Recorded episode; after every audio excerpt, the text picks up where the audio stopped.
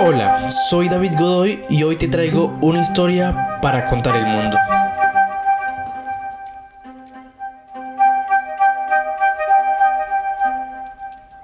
Una mañana muy fría de enero me encontré con un personaje que se ha estado ganando un espacio importante en la escena del arte urbano de la ciudad de Valencia, al sureste de España. ¿Todo bien? ¿Y tú? ¿Qué tal Sí. todo? Esperé, ¿me estabas esperando hace mucho? No, acabo de llegar. Ah, bien, bien. Bueno, veo que estás abrigado, así que.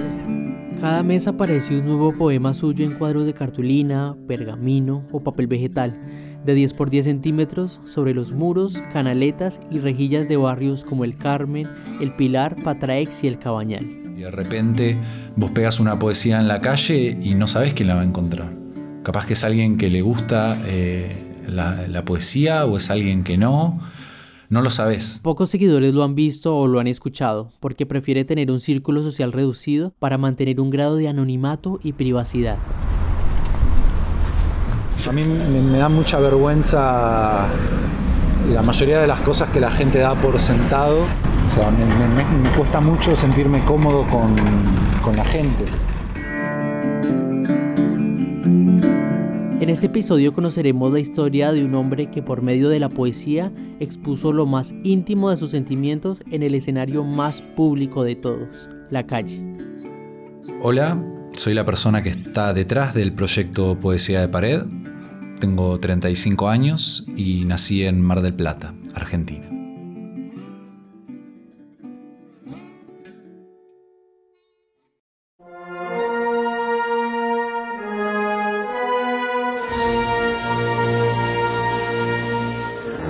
Valencia es una ciudad hermosa, absolutamente increíble. Es el secreto mejor guardado de España para mí. Es una ciudad que desde la primera vez que la conocí, allá por el 2010, con la excusa de venir a visitar a un amigo, me generó una calidez eh, muy especial, me sentí muy en casa, me sentí muy a gusto con las calles, con lo que la ciudad me daba a mí. Me encantó la playa, yo que vengo de Mar del Plata necesito una ciudad con, con océano. Volví a los tres años de vuelta con la excusa de visitar a un amigo y ya se me había instalado la idea de decir, quizás esta sería una buena ciudad para vivir un par de años. Y bueno, ya voy casi cinco y sin, ningún, sin ninguna idea de, volver porque realmente he encontrado un, hogar en esta ciudad. Yo no conocía el arte urbano antes de llegar a, a- a Valencia y gracias a The Photographer, de este artista urbano tan conocido aquí en Valencia, me permití a mí mismo caminar y, em- y empezar a descubrir muralistas, grafiteros, gente que hacía sus propias intervenciones. Un año antes de yo empezar el proyecto, en marzo del 2019, él hizo una intervención eh, en las calles donde él dejaba fotografías de su trabajo eh, gratis para quien las quisiera tomar. Y para mí fue una, una- explosión en la cabeza de tratar de comprender lo que hacía un artista al regalar su arte de manera desinteresada, con el solo hecho y con el solo interés de que la gente lo obtenga. Yo lo pienso de manera lógica y digo, estoy pegando poesía por la calle, soy la persona más afortunada del mundo. Porque es, es algo que nunca había pensado en, en hacer y de repente lo estoy haciendo. Nunca se, me había, nunca se me hubiera ocurrido hacer algo así y la idea siempre es tratar de, de que no me vean. Porque primero, bueno, me da vergüenza contarle a la gente que pego poesía por la calle, me ven con una cara de loco terrible.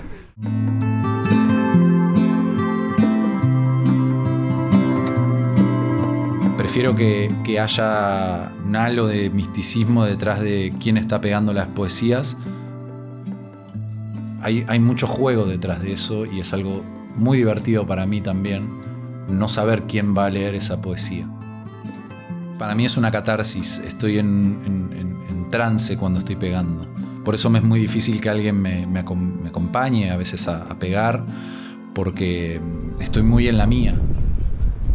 Y hoy, si tenés ganas de caminar mucho, vamos a hacer tres barrios. Vamos a hacer todo esto del Carmen, después vamos a ir a la Cerea, que la Cerea está, está todo cerca, en verdad.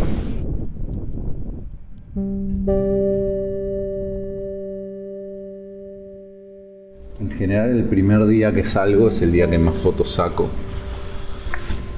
Por, sobre todo porque es, es el día donde más eléctrico estoy, es el día que más nervioso estoy, hoy me levanté y, estaba muy nervioso, pero es el día que muchas veces es el día que más disfruto, porque yo ahora en una hora, hora y media, ya estoy haciendo la publicación y es el día que digo, a nadie le va a gustar, esto es una mierda que estoy haciendo con mi vida.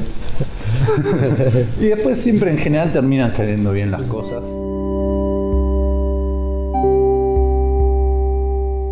El proyecto lo comencé en marzo del 2020, 9 de marzo del 2020 para ser más exactos.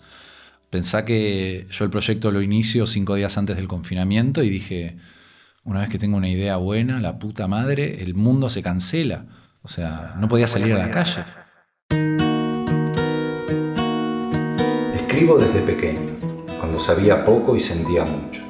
Sigo más o menos en el mismo camino, dando pasos en falso, deambulando en cualquier dirección. Escribo porque no veo otra alternativa para paliar esta sensación de que nada funciona como debería y la mayor parte del tiempo es cierto. Odio tener razón. Escribo y mientras lo hago... Sí, en esa primera etapa yo empecé a escribir a eso de los 14, 15 años más o menos. Y sí, era, era muy compulsiva mi manera de escribir. Por noche capaz que escribía tres o cuatro poemas. En pequeñas porciones, por si es demasiado para mí. A veces lo es, y camino de lado a lado, buscando en mi mente alguna razón para continuar. No la encuentro, pero nunca me importa.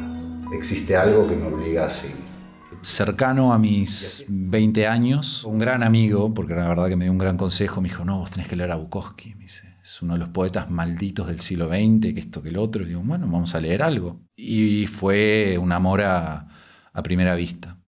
Primero empecé con cuentos de él, luego investigando más me di cuenta que había novelas y que había poesía y fue meterme en un autor que, que no esperaba, que realmente ha sido una influencia no tanto en la temática de los temas que trata, pero sí en términos de honestidad. Traje un libro eh, que se editó de manera póstuma, porque Bukowski muere en el año 94 y este libro está editado en el año 99 que se llama Lo más importante es saber atravesar el fuego. Es una colección de poemas inéditos hasta, hasta la fecha, que tendrá 400 hojas más o menos y habla de todo, de absolutamente todo y tiene algunos poemas que son impresionantes. El poema se llama Tira los dados. Si vas a intentarlo, ve hasta el final. De otro modo, no empieces siquiera. Si vas a intentarlo, ve hasta el final. Tal vez suponga perder novias, esposas, parientes, empleos y quizás la cabeza. Ve hasta el final. Tal vez suponga no comer durante tres o cuatro días. Tal vez suponga el arte en el banco de un parque. Tal vez suponga la cárcel. Tal vez suponga mofas, desdén, aislamiento. El aislamiento es la ventaja. Todo lo demás es un modo de poner a prueba tu resistencia tus auténticas ganas de hacerlo. Y lo harás, a pesar del rechazo y las ínfimas posibilidades, y será mejor que cualquier otra cosa que puedas imaginar. Si vas a intentarlo, ve hasta el final. No hay sensación parecida. Estarás a solas con los dioses, y las noches arderán en llamas. Hazlo, hazlo, hasta el final. Llevarás las riendas de la vida hasta la risa perfecta. Es la única lucha digna que hay.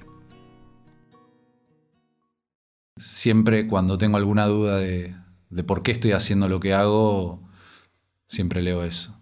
Ve hasta el final. Ahora estamos entrando a la zona del Cabañal, que es eh, uno de los barrios eh, más lindos de acá de Valencia, que es también el barrio, uno de los barrios que, está más cerca de, de, la playa, junto con la Malvarrosa.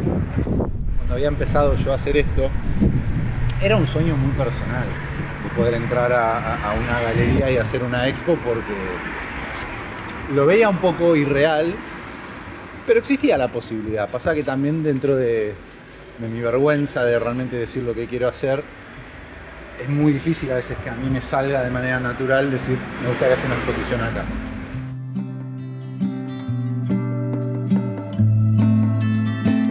para la exposición de arte que el poeta ha estado preparando los últimos meses. Esta es muy importante y significativa para él porque celebra el segundo aniversario del proyecto y además va a desvelar su rostro, su voz y lo más íntimo de su corazón frente a sus seguidores.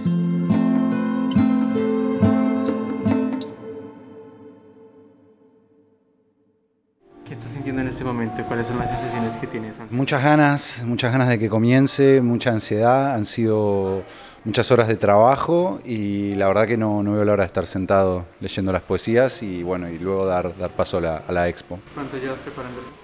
Unos dos meses, más o menos, tres, tres meses desde que empecé en verdad a pensar la historia. ¿Y qué expectativas tienes de, de? Eh, Quiero que la gente se sorprenda, eh, quiero que entre, que pase por la puerta y que entre al proyecto, de, dicho de alguna manera, y que la pasen bien sobre todo. Lo más importante es que la pasen bien. Ya casi, ¿eh? Sí, me fumo un cigarrillo ya me voy para arriba, porque no, ya después no, no quiero fumar porque Son y cuarto. ¡Puta madre! ¡Qué nervios, Dios! Fue tanto trabajo. Fíjate que nosotros desde que nos conocimos te estoy hablando de esto. O sea, y finalmente llega el día y es como que. O sea, por suerte ya el, el- el tema. En este tipo de casos es cuando sirve el orden. Cada lugar y él tiene todo. Vos vas a ver, tipo, las poesías desde que arrancó están todas por orden en una carpetita y todo lo que va imprimiendo siempre se guarda sí o sí una para tener guardado Sí, el sí, archivo. siempre archivo, Siempre la primer copia de todas las poesías del mes es para mí, firmada con uno de uno. Pero el resto es como todo, vos ves sus cosas y está todo. De hecho, el placar a donde guarda las cosas es como todo perfecto. Y bueno, es que. Y yo digo, no lo puedo creer, es como todo muy... Pero bueno, sí, lo puedo creer, porque siempre hace todo así. igual. Siempre, desde que lo conociste, sí, Sí, igual. sí, con todo. Bueno, yo me voy para adentro, dame un beso. Porque capaz que después. No, pero entra Ah, ¿ya entras conmigo? Bueno, bueno.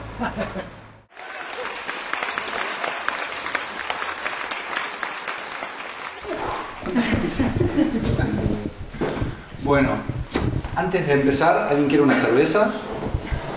Pueden tomar tranquilamente si quieren ahora. Antes que nada, gracias por venir. Realmente eh, hay mucho corazón detrás de todo esto. Han sido muchos meses desde que empezó la idea hasta que traté de armarme de valor para leer algunas poesías y, bueno, principalmente le quiero agradecer a dos personas. Eh, uno es Arturo, obviamente, que siempre me da una mano eh, con todo, todo lo que sea el proyecto. Fue la primera persona también que me abrió las puertas. Eh, y bueno, nuevamente me las abre para, para una segunda exposición con motivo de lo que es el, segundo aniversario del proyecto. No puedo creer que ya estemos en dos años. Y a la otra persona que le quiero agradecer es a Lara, persona que las ha atendido en la puerta, mi novia, compañera, pareja, futura esposa y amor de mi vida.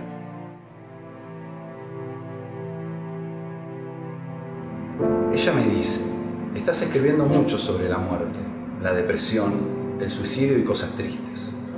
La miro incrédula. Si no lo escribo, se queda dentro de mí, y eso es mucho peor. Ella me pregunta, ¿pero pensás sobre eso? Lo siento, le digo, pero no es una disculpa. ¿Y por qué no escribís un poema sobre el amor? Ella me vuelve a preguntar. Es un tema muy personal, a veces no me sale muy bien. Ella siguió revolviendo los fideos en agua caliente, y yo me quedé a su lado, esperando, pero también amando en silencio.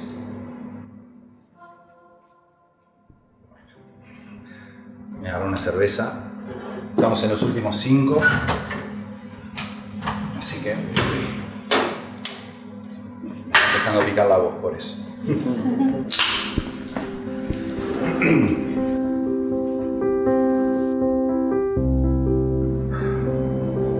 Cuando era niño, padres tenían la costumbre de pelear enfrente mío.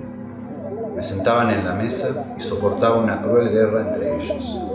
Desayunaba gritos e insultos, merendaba reproches de tiempos pasados y cenaba cualquier cosa que avivara las llamas. Luego de pelear, todo era silencio, un silencio aterrador. Un día, dos, a veces semanas, meses sin dirigirse la palabra. Mi padre llegaba de trabajar y se internaba en la habitación. Se sacaba la camisa, los pantalones y comía en la cama echado de costado. Cuando me asomaba a verlo, dirigía su mirada hacia mí unos segundos y luego volvía al resplandor del televisor. No sabía si yo era el culpable de lo que ocurría, pero así me sentía. Cerraba la puerta con cuidado y comía con mi madre en la cocina. La vida continuaba en una especie de obra de teatro. El hogar ya no era el hogar, solo un escenario triste, donde los actores principales se odiaban mutuamente con intensa amabilidad fingida. Al tiempo hacían las paces y volvía a la vida familiar, paseos de domingo, películas en el sillón, comidas en restaurantes, pero era claro, aún para mi corta edad, que algo no funcionaba entre ellos, aunque no estaba seguro si ellos lo sabían. Todavía recuerdo el día que lo supieron. Comenzaron la pelea por un detalle menor y fue creciendo en agresión. Llegó al punto en que toda la casa vibraba por los gritos. Corrí a mi habitación, cerré la puerta con llave y me tapé los oídos, como si eso fuese ayudar en algo. Escuché todos sus dolores y comencé a comprender algunos de los míos. Al cabo de un rato los gritos cesaron. Volvió el silencio que tanto me aterraba, esta vez para siempre. Se separaron luego de aquella pelea y fue lo mejor que hicieron, pero nunca olvidaré aquella noche del 14 de noviembre, momento donde comprendí que iba a necesitar de ruido a mi alrededor por el resto de mi vida.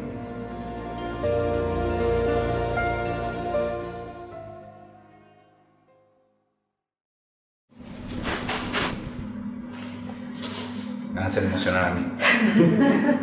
Sí, es que trato de contenerme, obviamente que ya llegando a, la última poesía se habrán dado cuenta de que he tocado algunos temas un poco picantes y personales, pero forma parte de esto. A veces uno siente que no elige los temas, los temas los elige a uno y en verdad hay que escribirlos, hay que ser honesto con uno mismo, uno no puede ponerse barreras, hay que hablar de todo hasta de lo que uno no le gusta, eh, lo tiene que hacer, aunque no quiera. Es algo que, por lo menos a mí me pasa, que estás, estás escribiendo mucho sobre el suicidio, es que si no lo escribo, realmente me queda adentro y después no sé qué hacer. Es complicado. Es muy complicado. sensación como que queremos seguir escuchando la historia. O sea, yo no les gustaría hacer un ¿Qué, ¿Qué pasó después? ¿Qué pasó después? Ah. lo relato de una forma y dices, por es que en verdad es, el, final tiene mucho que ver con eso, o sea, me di cuenta que iba a necesitar, o sea, el, silencio me aterra, mm. me aterra en serio. En mi casa, aun cuando escribo, me pongo el padrino de fondo, o Jurassic Park, el otro día eran las 4 de la mañana, estaba mirando Godzilla, O sea, necesito ruido, o música, o... Es como que el silencio no, no, no puedo, no puedo con él.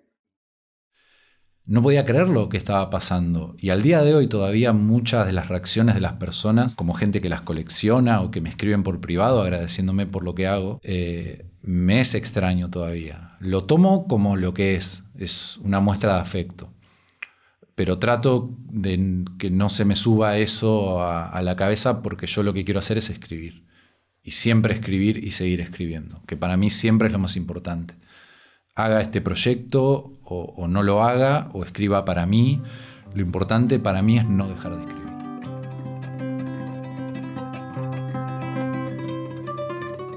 Estas palabras no son mías. Si las necesitas, son tuyas. Si las encuentras, te pertenecen. Puedes hacer lo que quieras con ellas.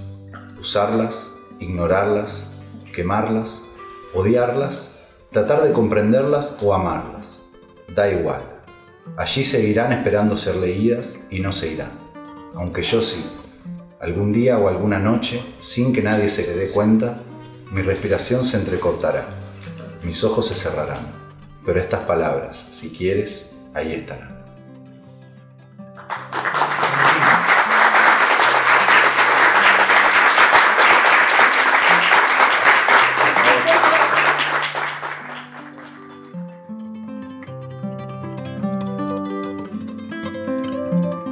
Desde que el poeta encontró en los muros de Valencia el mejor espacio para expresar sus sentimientos en letras, ha pegado más de 10.000 poemas en las calles.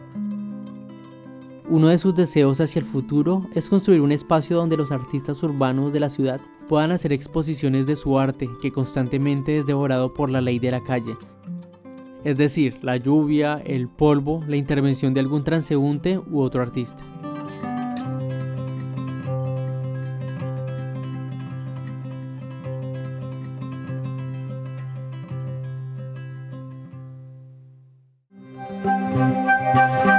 Quieres apoyar este podcast, suscríbete y síguelo en Spotify y en todas las plataformas de audio. Nos escucharemos la próxima semana.